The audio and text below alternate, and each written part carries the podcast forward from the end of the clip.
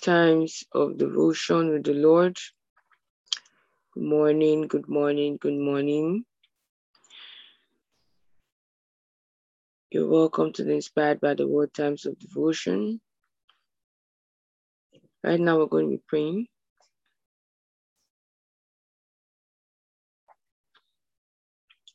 Still taking prayer points from the time of our fasting. Acts 17, verse 12. A lot of them became believers, including many Greek who were prominent in the community, men and women of influence. Pray especially for the salvation of leaders in our country. Declare that the word of the Lord is growing and prevailing among the leaders of the nation, affecting and influencing their thinking and decision making, such that they will enact laws and policies that are in line with God's plans and purposes for Nigeria. Hallelujah. Declare that the unsaved leaders hear and believe the gospel and receive it for their salvation, thereby causing them to administrate the affairs of our nations with the fear of God, and they are surrounded with the right people, information, and advices who will guide them in making judicious policies, especially in these times. Hallelujah. So we're praying for the salvation of the souls of the leaders, and they are receiving the gospel of our Lord Jesus Christ. And they are receiving their salvation. Hallelujah. And in other words, it's in turn affecting the policies and decisions that they make for the nations. Hallelujah. Right now, let's kindly unmute ourselves and begin to pray. Rakaya Shadabala Randose,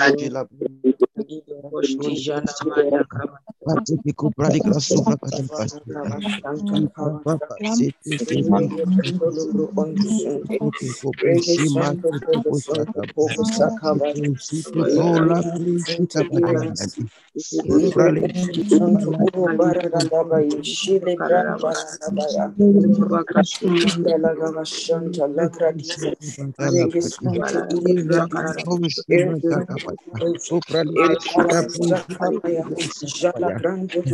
gasakata,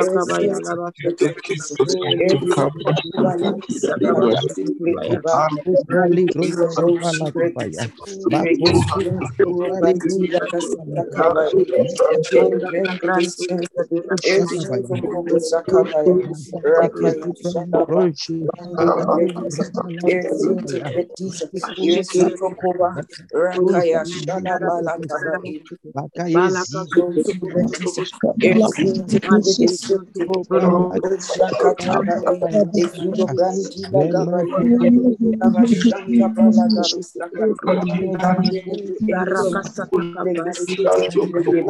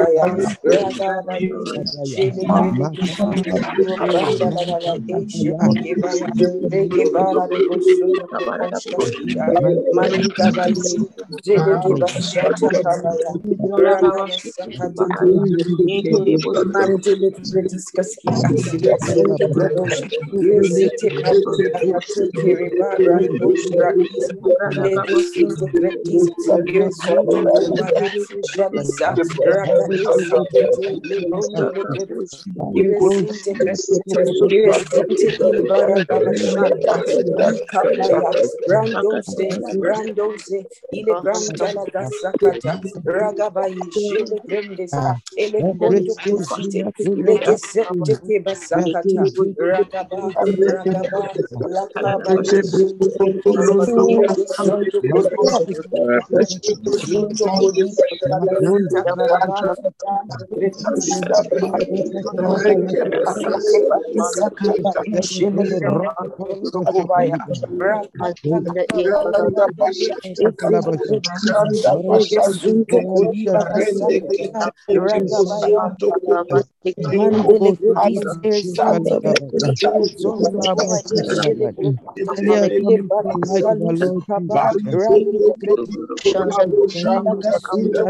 sete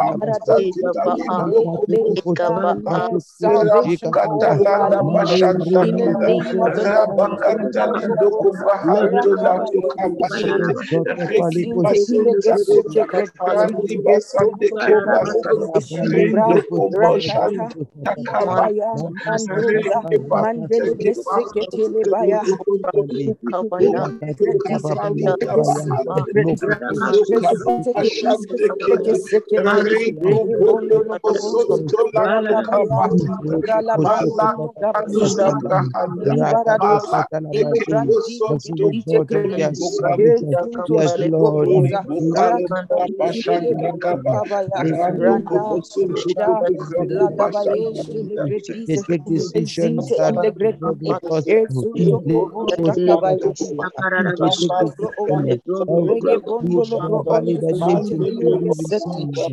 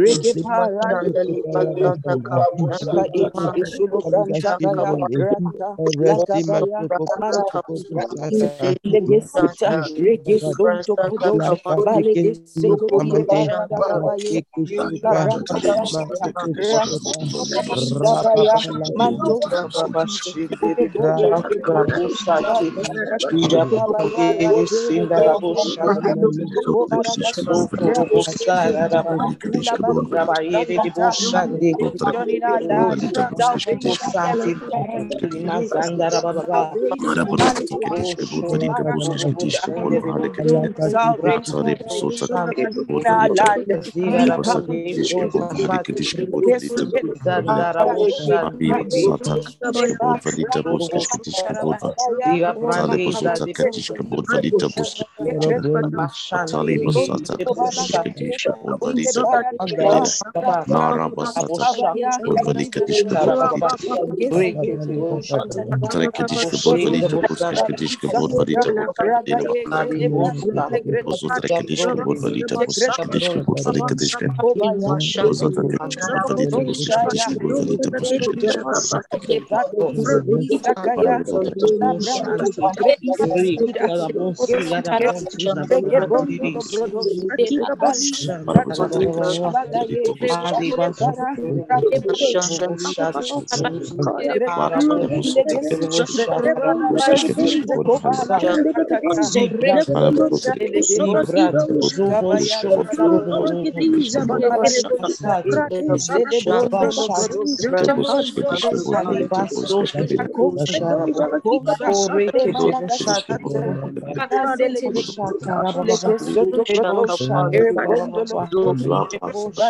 Rakatishka Valita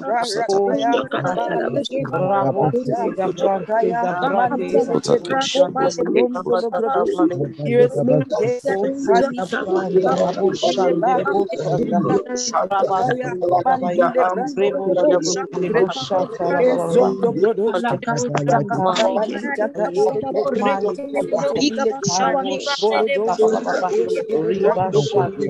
Break it.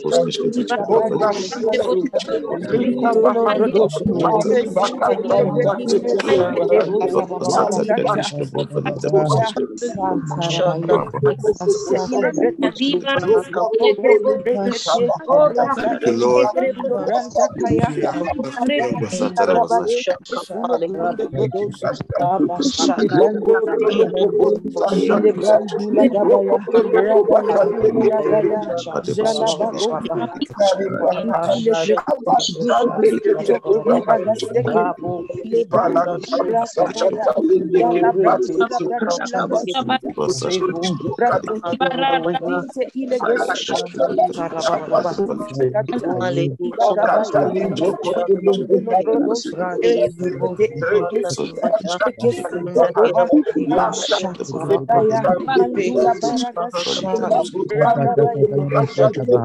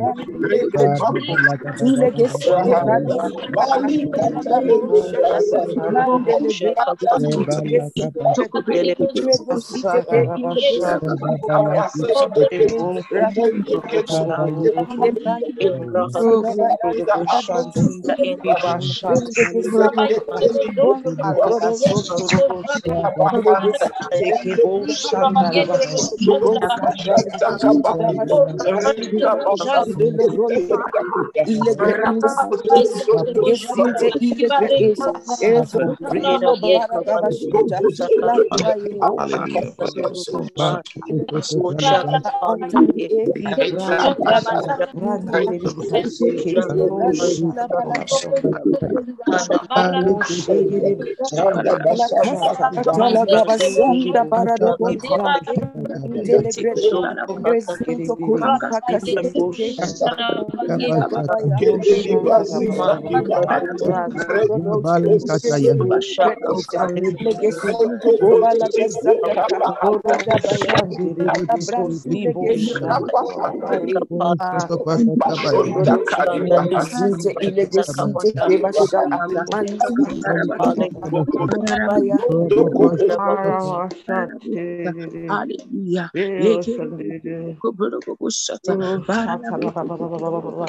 Raboshigiri Bushata Rababa Ribashandiri Ribashota Kabai Lord Jesus. We thank you for the salvation of every leader. Masata Kabaka City Kibaya Yekere Busutu Kubiro Kubutuli kuburo kubusuli. Yes, now in Oskalabaya, Baladabashata, our nations are growing and prevailing. Hallelujah. Yes, hallelujah. The word of God is growing and prevailing in our nations, oh God, in the name of our Lord Jesus. Yes, the word of God is affecting and influencing, oh God, their thinking, their decisions in the name of our Lord Jesus. Amen kobrada kabosta kabaya beleki koporogo busiti libra librado sakataya labaka shata kabayi endo fraketos de villa fractija oh balaka sata kabaya yelegete bosutu Lord we thank you. Hallelujah. Makasunto kobaya salvation for everyone leader. Salvation for everyone leader. In the name of the Lord Jesus. Lika sunto kobrada kabashata basekele bosoto kobeleki zakataya labashata Oh, yes, the word of God is affecting and influencing their thinking and their decision making. In the name of the Lord Jesus. Ligra brondo ila makasotokobaya lakrado jenemondo lebrada kabasata yes only laws and policies that favors the righteous cause of the gospel we they enact. In the name of our lord jesus. Likrado sakata yala bashata. Sotokobaya yela mashata kabaya. This ones oh god they help oh god only to foster the things that god has desired. His perfect will concerning our individual nations and countries. In the name of our lord jesus. Likabasotokobaka sakaya lebrado sakabaya lebado silamanda oh lord we thank you hallelujah because they administrate the affairs of our nations oh god by the power of the holy ghost hallelujah. Leko songrada kasutekibaya lebo shandele kisakataya labashata yes hallelujah the right advisors the right information in the name of the lord jesus. Likato zakabalidi lobrada thank you precious father Oh, thank you, dear Lord Jesus. For in Jesus' name we've prayed. Amen. Glory, glory, glory, glory, glory, glory, glory, glory, glory, glory. Hallelujah. Thank you, precious Jesus. Hallelujah. Hallelujah. Hallelujah. Praise God.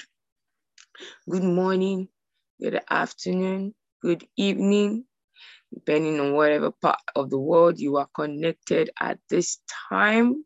You're connected from at this time. You are welcome to the Inspired by the Word Global Times of Devotion with the Lord. Hallelujah. Thank you so much, esteemed Amarak, for the opportunity to always lead the saints of God in prayer for the nations of the world. Hallelujah. Right now, we're going to be going to the Rhapsody of Reality segment. Over to you, esteemed Amarak, for the Rhapsody segment. Thank you so much, Ma. What a friend we have in Jesus. All our sins and griefs to bear What a privilege to carry everything to God in prayer. Oh, what joy we often forfeit. Oh, what needless pain we bear. All because we do not carry everything to God in prayer. What a friend we have in Jesus. All our sins and grief to bear. What a privilege to carry everything to God in prayer. It's a privilege to pray and have God answer our prayers. It's a privilege to know that we can change any circumstance of life.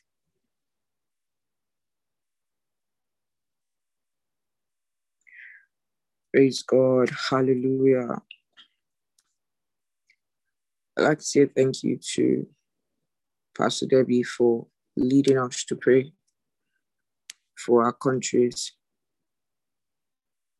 our individual countries, and to declare that the will of God is done in our nations.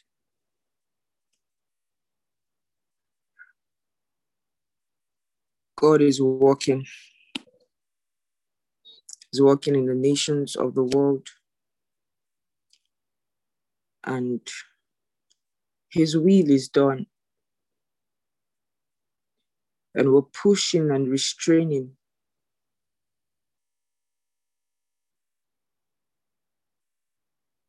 pushing back, restraining every force of evil, and advancing the cause of the kingdom of God. We're doing it with who we are, we're doing with all that we have. We are winning and they are losing. We are rising and they are falling.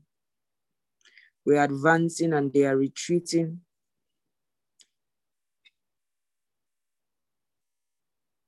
Praise God. Today is Monday, 17th of May, 2021. And the title of today's devotional is Understanding the Spirituality of Life. Romans 8, from verse 5 to 6. If you can hear me, you can follow the screen. The devotional is displayed on the screen. For they that are after the flesh do mind the things of the flesh, but they that are after the spirit, the things of the, of the spirit. For to be carnally minded is death, but to be spiritually minded is life and peace. For they that are after the flesh do mind the things of the flesh, but they that are after the spirit, the things of the spirit. For to be carnally minded is death, but to be for to be carnally minded is death, but to be spiritually minded is life and peace, life and peace, life and peace, life and peace.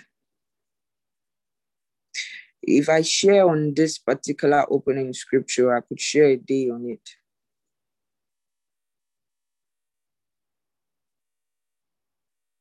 In this scripture, you find finance. In this scripture, you find mental health.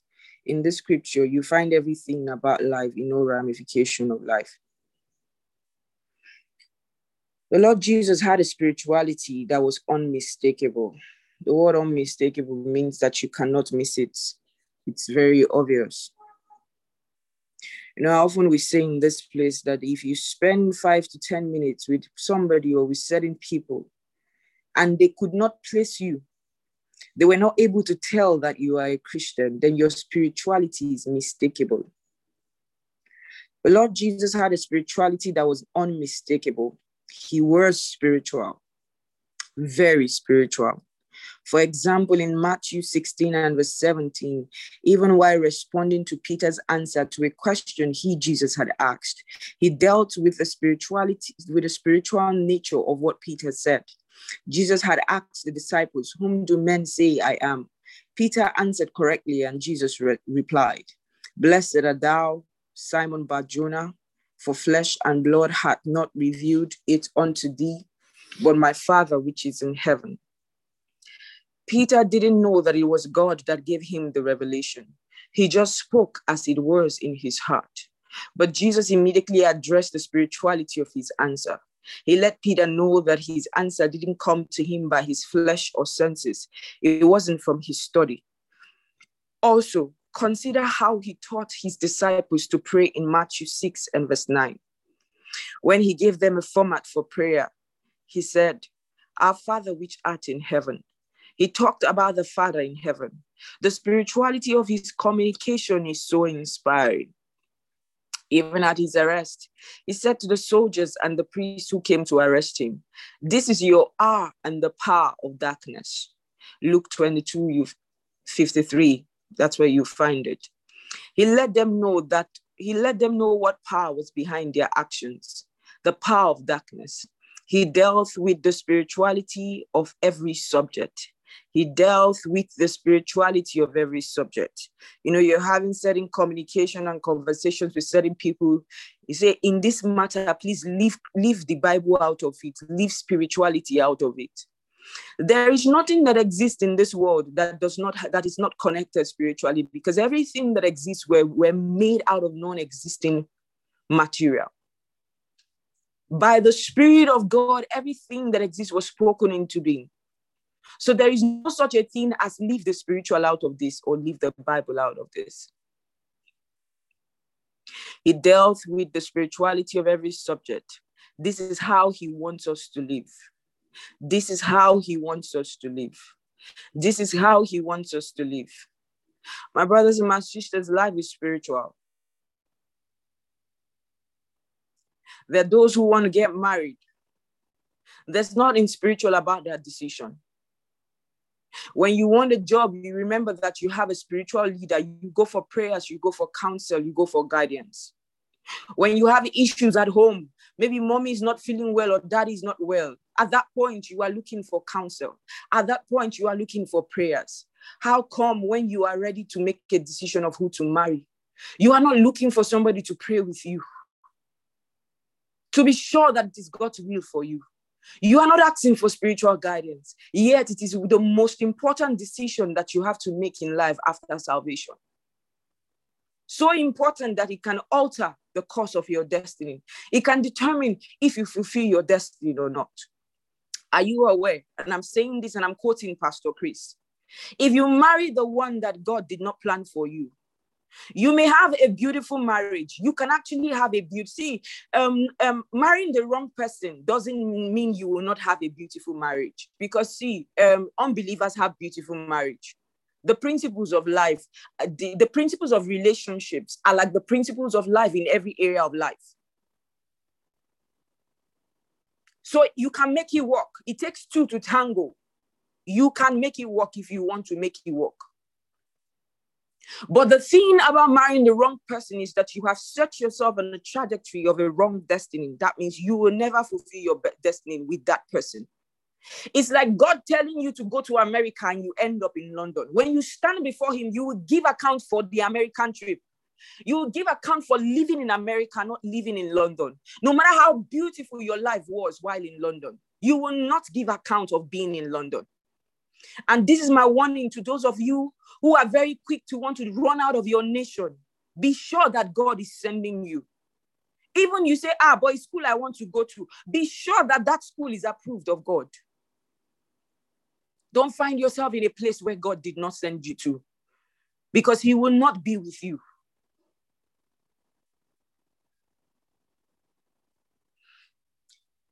This is how he wants us to live. There are some who think that being spiritual is excessive, but to live or do things any other way is death. But to live or do things any other way is death. To make decisions outside of the spiritual is death. To marry outside of the spiritual is death. When Adam sinned, the Bible recorded that he died, yet we could see him. He was alive physically. His life ended with God. And if you if you if you if you if you if you read the story of Adam versus Jesus, we discover that Adam was 33 years old when he died that spiritual death. And Jesus came, he lived when he was 33 years old. He died spiritually so that he might pay and he might, con- you know, what Adam lost.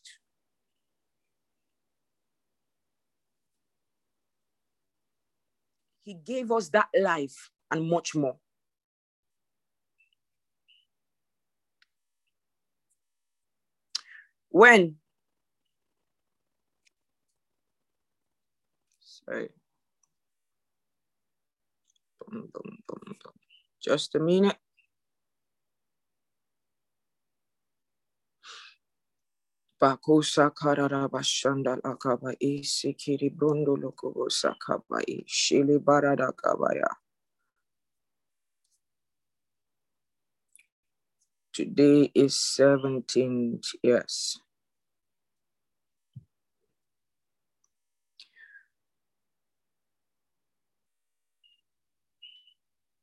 When you are motivated to do something, always consider whether your motivation is coming from God, from the flesh, or even Satan. You can tell by the spirit and through the word. Understanding the spirituality of life is where the victory really is. Victory in life really is. Understanding the spirituality of life is where the victory in life really is. That's where life's purpose actually resides. I hope that somebody here who's talking about finding and fulfilling purpose can hear this. That's where life's purpose actually resides. You cannot fulfill purpose outside of the spiritual. You've got to connect your life with that which is spiritual. Whether or not you realize it, you came from the spirit. God made you, and God is a spirit. So your origin is spiritual. Therefore, always be spiritually minded. Walk wisely. The Bible tells us to walk in the spirit, Galatians 5 and verse 16. Your consciousness should be spiritual. Think like Jesus, talk like Jesus, practice his way of thinking. But you can't do that except you meditate on the scriptures. The word shows you what spiritual things are and delivers them to you. Hallelujah, hallelujah, hallelujah. Glory to God, glory to God, glory to God. The spirituality of life. Life is spiritual. It's a message. I'll see if I can share it. Life is spiritual. Life is spiritual. I don't know why God is talking about marriage today, but there's somebody here, you're about to make a wrong marriage decision, and you know you are not being deceived. You know the signs are there that this is not the person. I've been a leader for many years, and in this journey, at different times, I've had different people get married under my leadership. I've led married people through the years. And there are, we've had amazing marriages, beautiful marriages that we are proud of, that we celebrate. But those marriages, we know that they did not jump the steps. We know that they, they, they, they worked with us as leaders to ensure that they were making the right decision we prayed about them. We sought the face of God. We checked that they aligned with the word of God because God will not give you a word that does not align with the written word. God will not give you a spoken word that does not align with the written word. It is the reason the Bible was documented for us.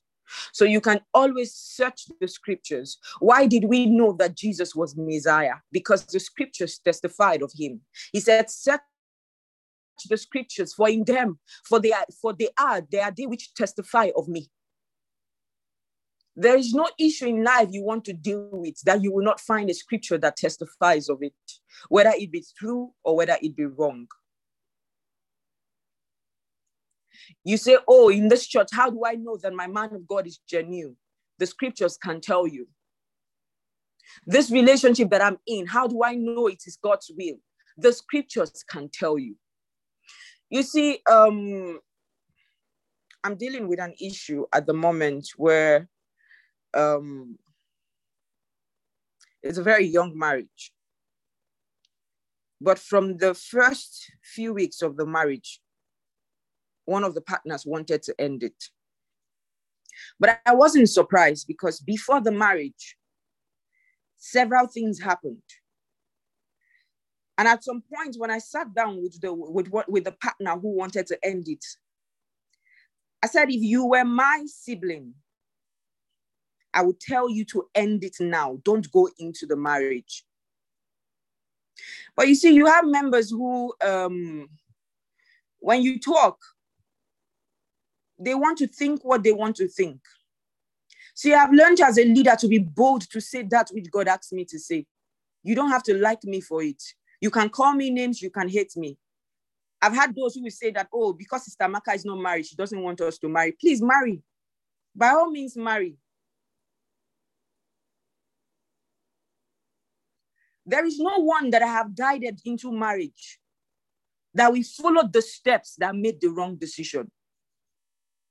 And all the ones that refuse guidance today were settling issues and we're having prayer points. And I'm talking to sisters as well as brothers alike because there are some sisters from hell. I know what I'm saying. They are from there are some sisters from hell.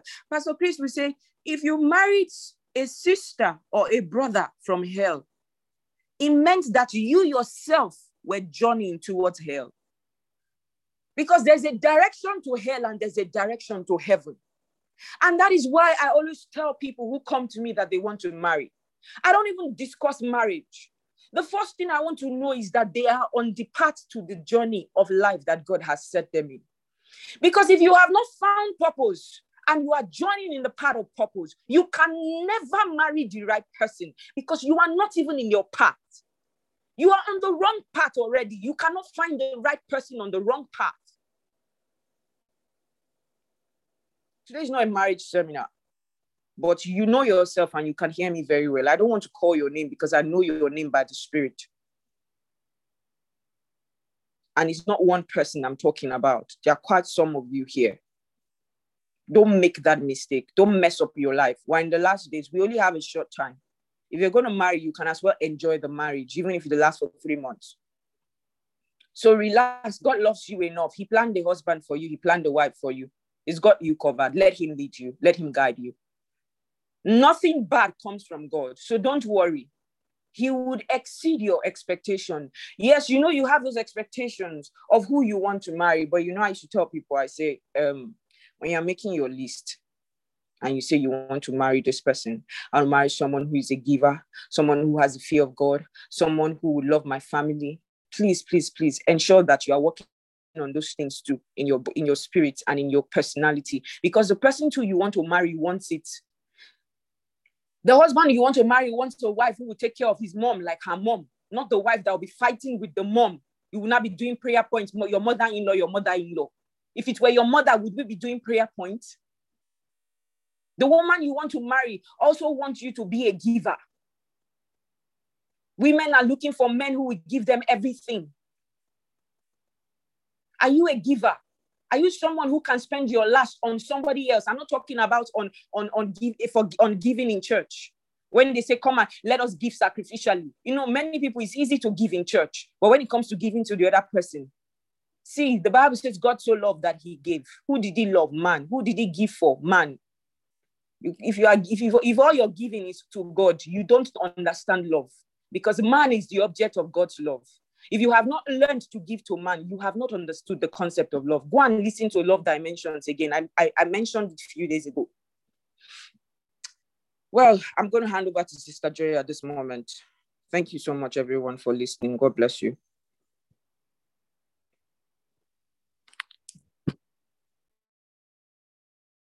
Thank you so much, esteemed Sister Maka. Thank you so much, Ma. Um, Thank you, Ma, for this opportunity. Good morning, everyone. Good afternoon, good evening, depending on where you are connecting from. Um, I'm going to be taking the further study, praise God. We're reading from First Corinthians 2 12 to 15. It says, Now we have received not the spirit of the world, but the spirit which is of God that we might know the things that are freely given to us of God, which things also we speak, not in the words which man's wisdom teacheth, but which the Holy Ghost teacheth, comparing spiritual things with spiritual. But the natural man receiveth not the things of the Spirit of God, for they are foolishness unto him neither can he know them because they are spiritually discerned. But he that is spiritual judgeth all things, yet he himself is judged of no man. Praise God. Reading from Romans 8 12 to 14. Therefore, brethren, we are debtors not to the flesh, to live after the flesh. For if ye live after the flesh, ye shall die. But if ye through the Spirit do mortify the deeds of the body, ye shall live. For as many as are led by the Spirit of God, they are the sons of God. We're going to be taking the confession together. It's on the screen. Praise the Lord. So you don't have to unmute your mic. Just repeat after me wherever you are. I'm spiritually minded. I have my attention on the unseen realities of the kingdom through the word of God. I live by the word and respond to issues and situations on the basis of God's word. Therefore, I live the life of righteousness with peace of prosperity. Praise the Lord. Hallelujah. Thank you so much, esteemed Sister Maka, for this opportunity. And thank you so much, Ma, for today's message. Thank you so much, Ma, for all the admonitions. Praise the Lord. Um, right now, I would like to hand over to Bordozier for the New Testament reading of the one year Bible plan. Thank you so much, everyone, for your time. Have a testimony filled day. Thank you. Thank you so much, Sister Joy. Good morning, good afternoon, good evening, everyone. Welcome to the Inspired by the Words Times of Devotion. Thank you so much, Sister Maka, for this amazing platform. Congratulations to everyone that has been consistent with the one year Bible reading plan. Uh, today we're reading the book of John, chapter 8, from verse 12 to 30. I'll be sharing it on my screen and we're reading the message translation. The caption You are missing God in all this. Verse 12 Jesus once again addressed them. I am the I am the world's light. No one follows me, stumbles around in the darkness. I provide plenty of light to live in. The Pharisees objected. All we have is your word on this.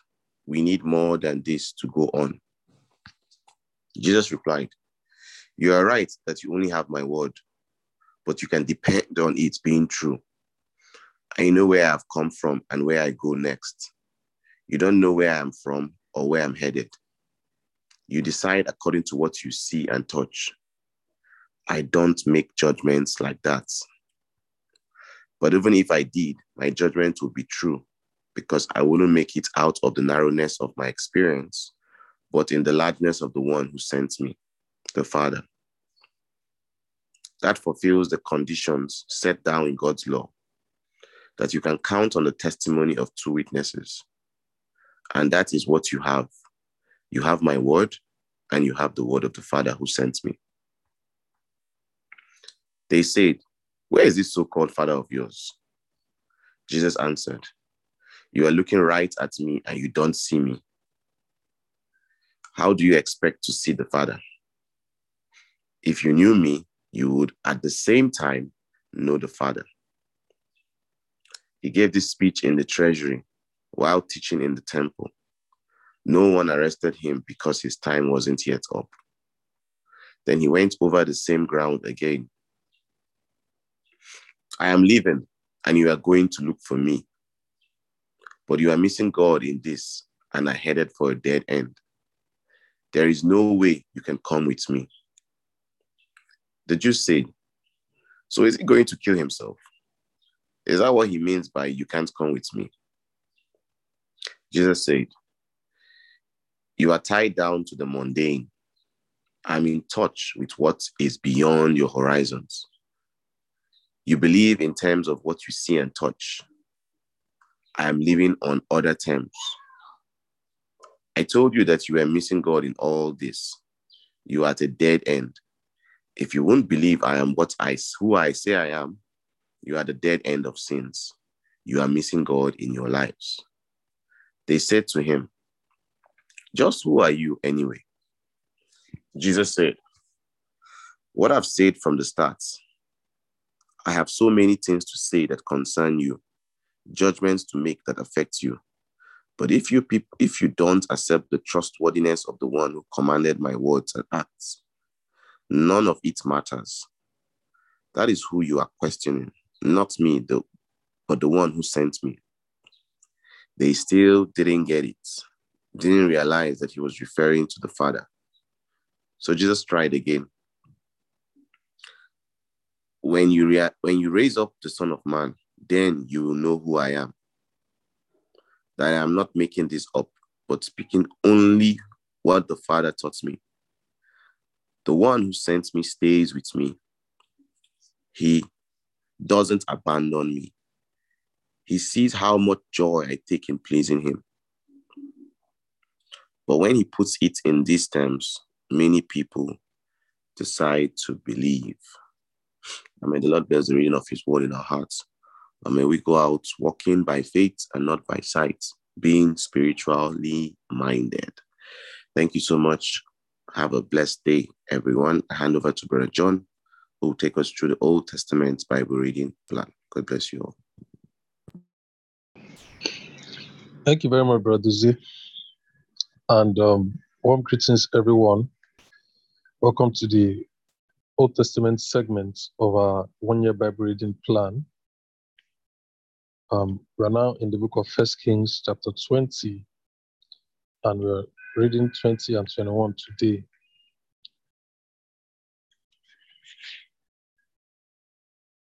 Okay. Um,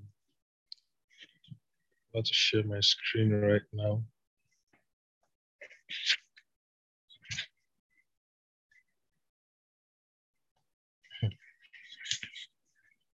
Oh no, finding it difficult to share my screen again. The-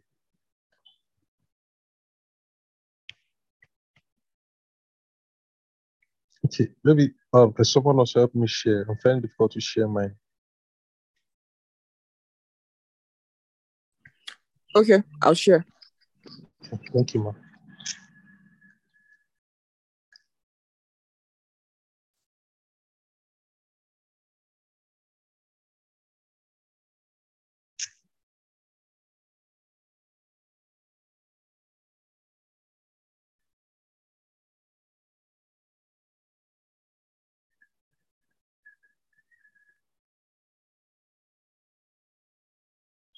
Okay. Okay, good. Um, from verse 1. At about this same time, Ben Hadad, king of Aram, mustered his troops. He recruited in addition 32 local sheikhs, sheikhs, all outfitted with horses and chariots. He set out in force and surrounded Samaria, ready to make war. Sent an envoy into the city to set his terms before Ahab, king of Israel.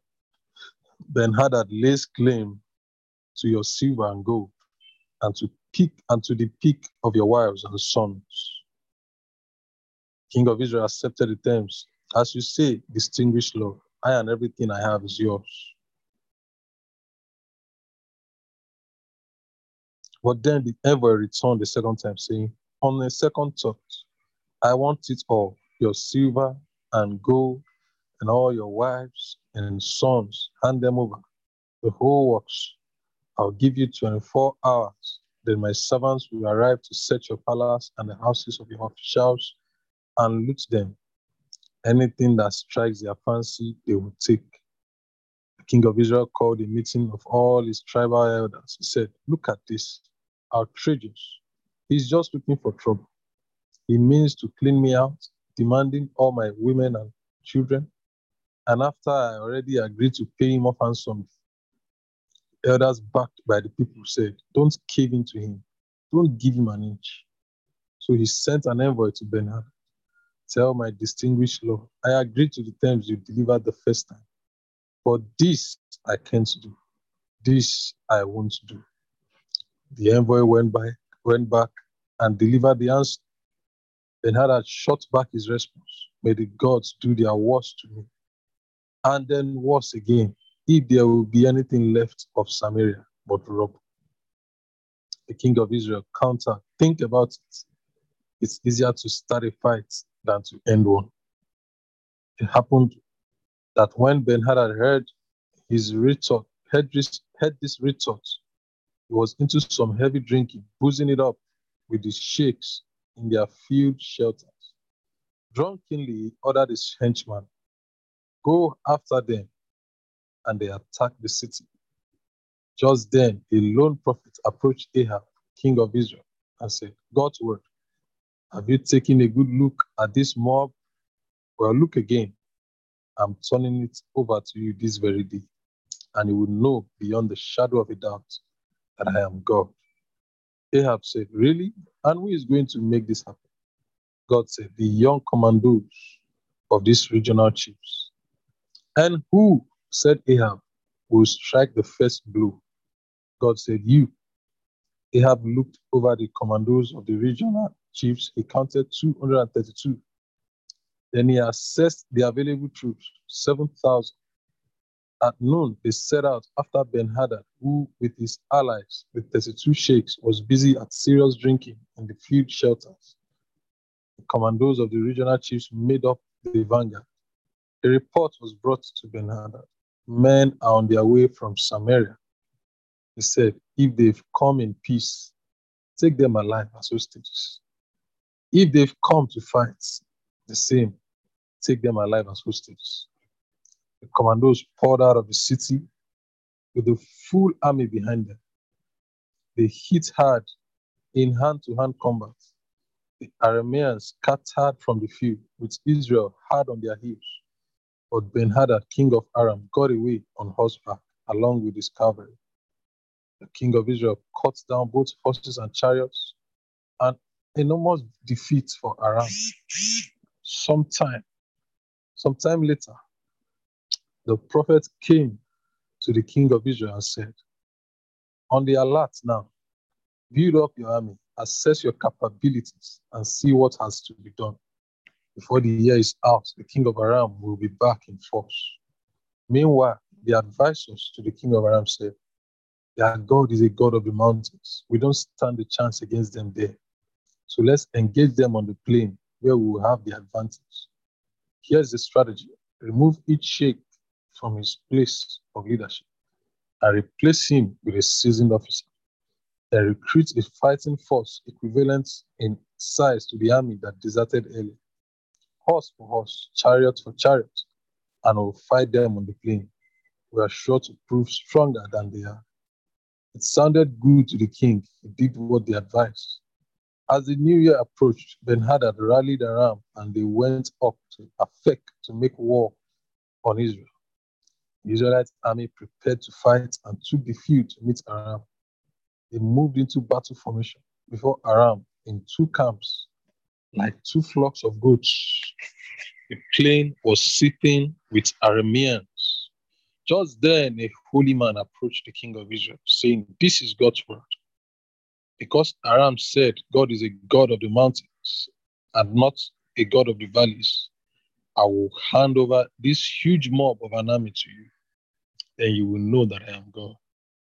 The two armies were poised in a standoff for seven days. On the seventh day, fighting broke out. The Israelites killed 100,000 of the Aramean infantry in one day. The rest of the army ran for their lives back to the city. Aphek only to, back to the city Aphek, only to have the city wall fall on 27,000 of the survivors. Hmm.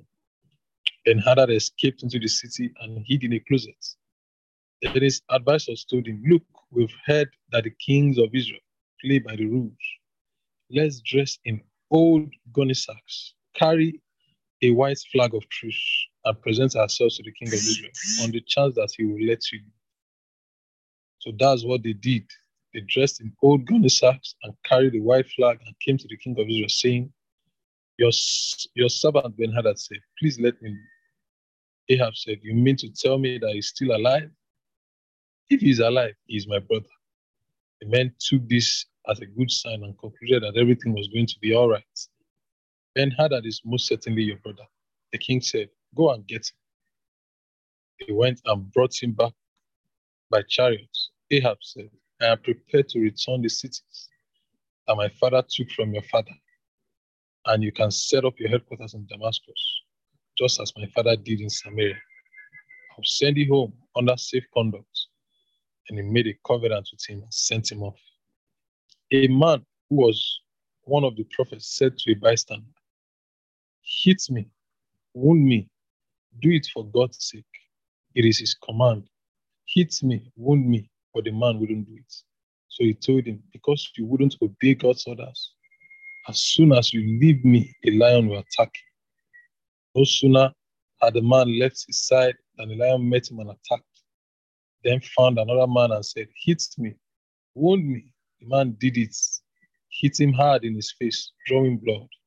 And the prophet went and took a position along the road with a bandage over his eyes, waiting for the king. It wasn't long before the king happened by. The man cried out to the king, Your servant was in the thick of the battle when a man showed up and turned over a prisoner, saying, Guard this man with your life. If he turns up missing, you will pay dearly. But I got busy doing one thing after another, and the next time I looked, he was gone. The king of Israel said, You've just pronounced your own verdict. At that, the man ripped the bandage off his eyes, and the king recognized who he was, one of the prophets. The man said to the king, God's word, because you let a man go who was under sentence by God, it is now your life for his, your people for his. The king of Israel went home in a sulk. He arrived in Samaria in a very bad mood. Wow. Move over to chapter 21.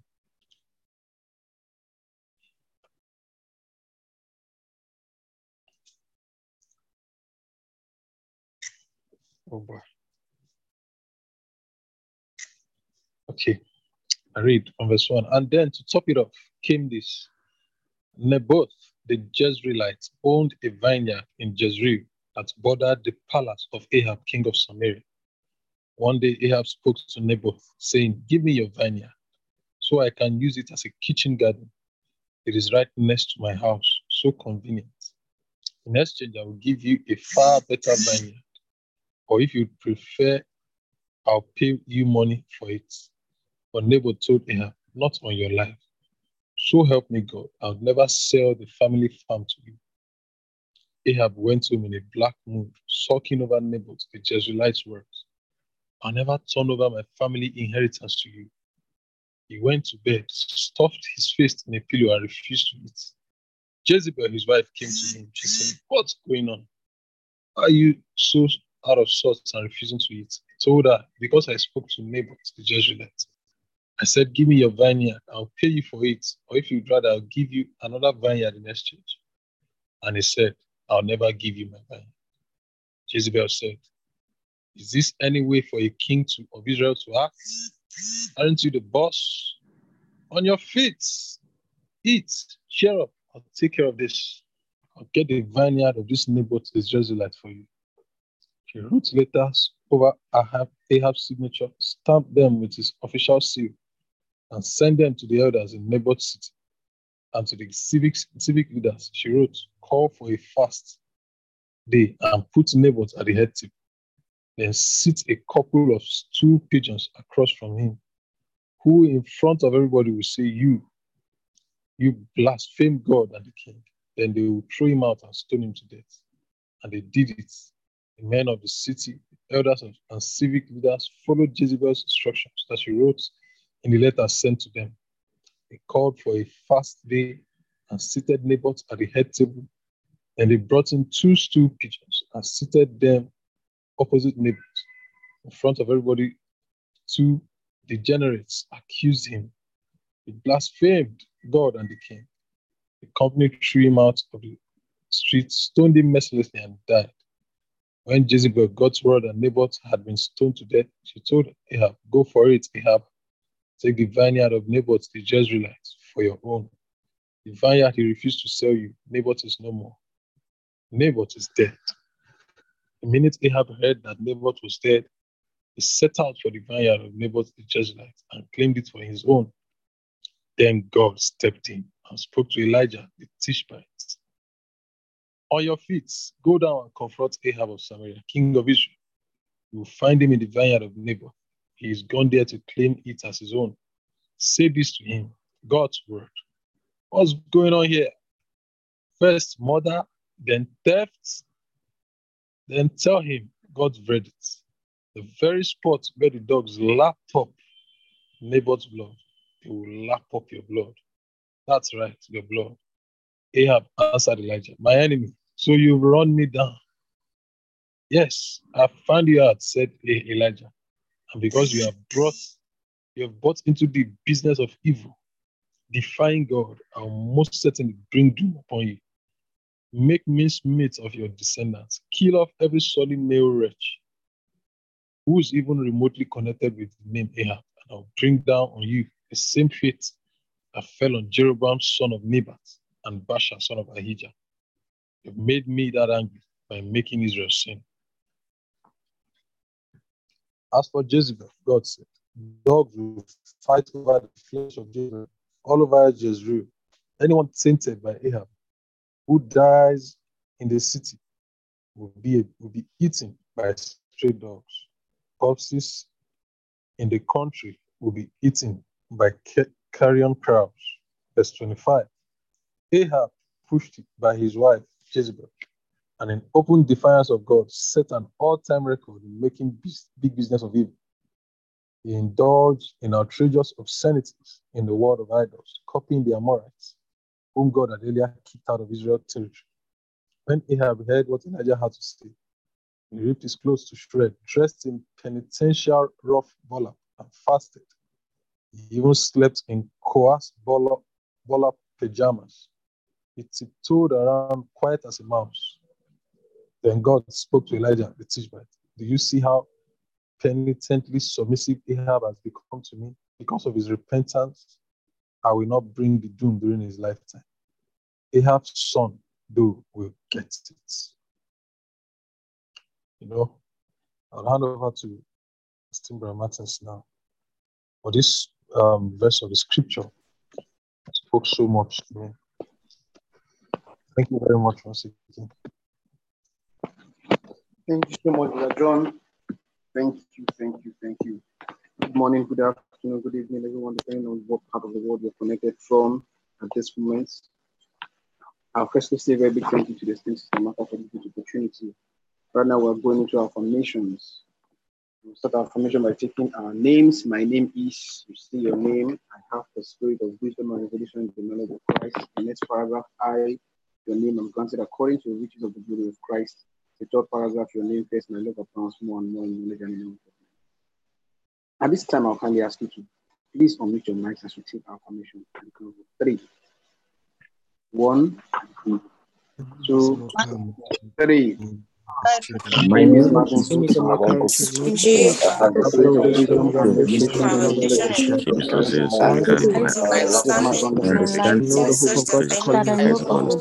glory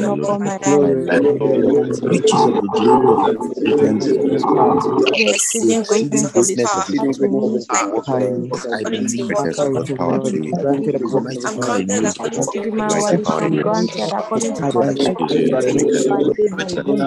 there's a God power to me. Almighty power in me. Almighty power in me. Spirit in my inner man. Dwells my heart of faith. Protected, grounded in love. Comprehend all things. I know I understand understand the general understanding of him. General revelation, Lord. Abounds more and know more and I above understand the love of and revelation all judgment. I have I love about I have more in knowledge, all judgment. Yeah, we have a On You my are knowledge and excellent, knowledge of and bestowed the fruit of our glory of my God. coaching the fruitful in every good work. spirit of God to bestow wisdom. For we are almighty.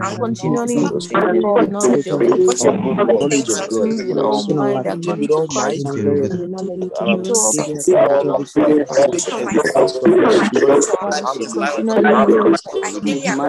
Continually increase the knowledge of Increase wisdom. knowledge of God. Increase in all Revelation of mind life. Give according it to all Christ. might I'm to very know good. Into all Unto all patience and daily acknowledge continually give thanks unto the Father who to be a partaker of the inheritance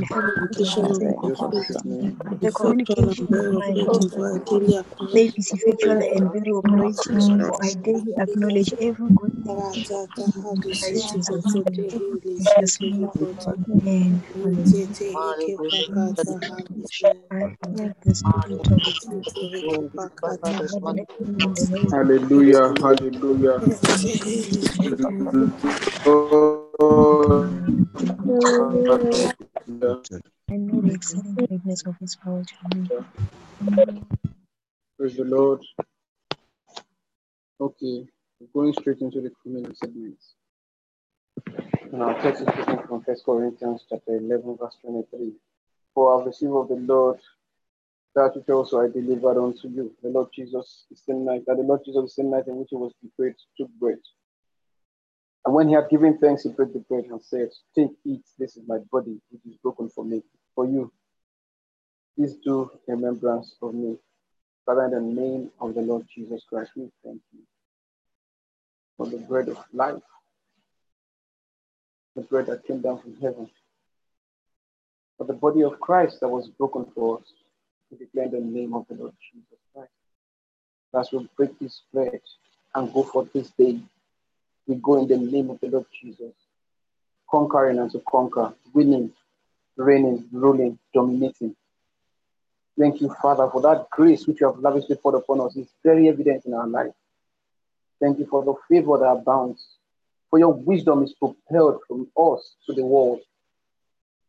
And when men see us, they take notes that we sure think these ones have been with the Lord. They see us, they see the glory of God. We give you praise, we worship you. Thank you, Father. In Jesus' name. Go ahead and break the bread and eat it.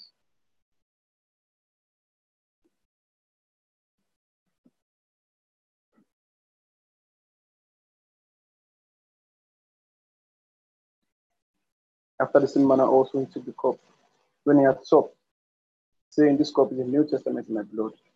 This do ye as oft as you drink it in remembrance of me. For as often as you eat this bread and drink this cup, you do show the Lord's death till he comes. When he stood on that cross, nailed on both hands and feet, he said, It is finished. It is finished. It is finished. The pains are gone. The sorrow is gone. Weeping that was before now has turned to rejoicing this morning. And from this day you will rejoice evermore. Even as the Bible says, rejoice evermore. And I say unto you, rejoice.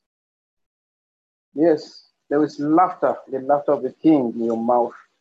And as you go forth this day, the laughter will not cease, the joy will not diminish. It is ever new, ever fresh, ever increasing. It is joy unspeakable and full of glory, full of grace and full of gladness. Go forth and shine, go forth and win. It's the day that the Lord has made. Rejoice and be glad in it. Go ahead and take the cup. Oh, Shika Rondo, Clover, Vision, Amanda, Parago, Seikos, Hela, Purigators here. Hallelujah, hallelujah, hallelujah. Glory, glory, glory, glory, glory. Hallelujah. At this point, I will kindly hand over to the esteemed Sister with us through the remaining possibility. Thank you so much for have a wonderful day. Thank you so much, esteemed Brother Martins. Thank you, Brother Duzu, Brother John, Sister Joy, and Pastor Deborah. Thank you for blessing us today as every other day. And um, I'm excited to say that today's um, we're four months, four months into this. Today we started on the 17th of January 2021. Today is 17th May. So we've done this for seven months, for four months consecutively, you know, not missing one day out of it. So congratulations, everybody. Glory. Congratulations. God. Hallelujah. And then today is somebody's special's birthday, somebody's birthday, and he's very special to us, Brother John. Brother John daily takes the Old Testament Bible reading for us on a daily basis since we started. And it's been beautiful. Brother John, we love you. We are grateful to God for the gift of you. We're glad to have you in our midst, and we're glad that you're part of this team. Thank you as a co host, as a brother, as a friend. You have been amazing through the years and very inspiring too. Thank you for being consistent in your spiritual walk and in your love for people, you know, in wanting to see them become all that they should be. And in this new year, we pray for you collectively that you would see the goodness of the Lord more than ever before. Amen. You'd experience this, you witness it, and you'll be a partaker of it. And hmm. you would speak, and men would listen. You will call, and millions would answer. In hmm. this new year, your relevance in the kingdom, in the ministry increases. Your hmm. relevance in the house of God increases. In this new year, your wealth abounds and it increases. In the name of the Lord Jesus, all that you have desired, God exceeds your expectations in this new year. And when you stand before Christ, you would gladly say that you did all that you were called to do. In Jesus' name. Amen. We love you so much. We Thank you. appreciate you and we celebrate you today as always. God bless you. Please, everybody, kindly unmute and say happy birthday to Brother John, and then we'll share the benediction. Happy birthday, brother. Happy birthday. Brother John, we love you. Thank you for being We so love good. you. And birthday, brother John. Happy We love birthday, we you. love you, we love We you. love you especially. yes, Happy birthday.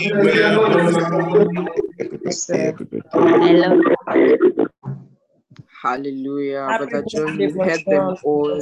Happy birthday. We all love you and we are grateful to God to have you as a part of this family. It would not have been complete without you.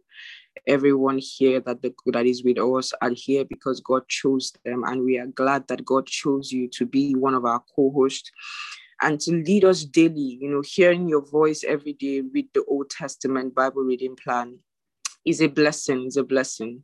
You know, congratulations and welcome to a new dispensation of grace for your life, for your ministry, for your calling, and for your purpose.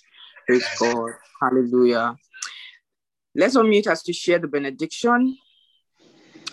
The grace of our Lord Jesus Christ, the love of God, the sweet fellowship of the Holy Spirit with us now and now and surely goodness and mercy follows us all the days of our lives.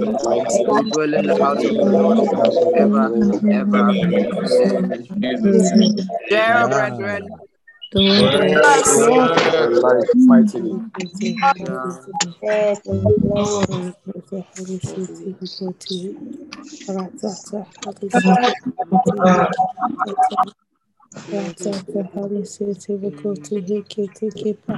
Yes, mm,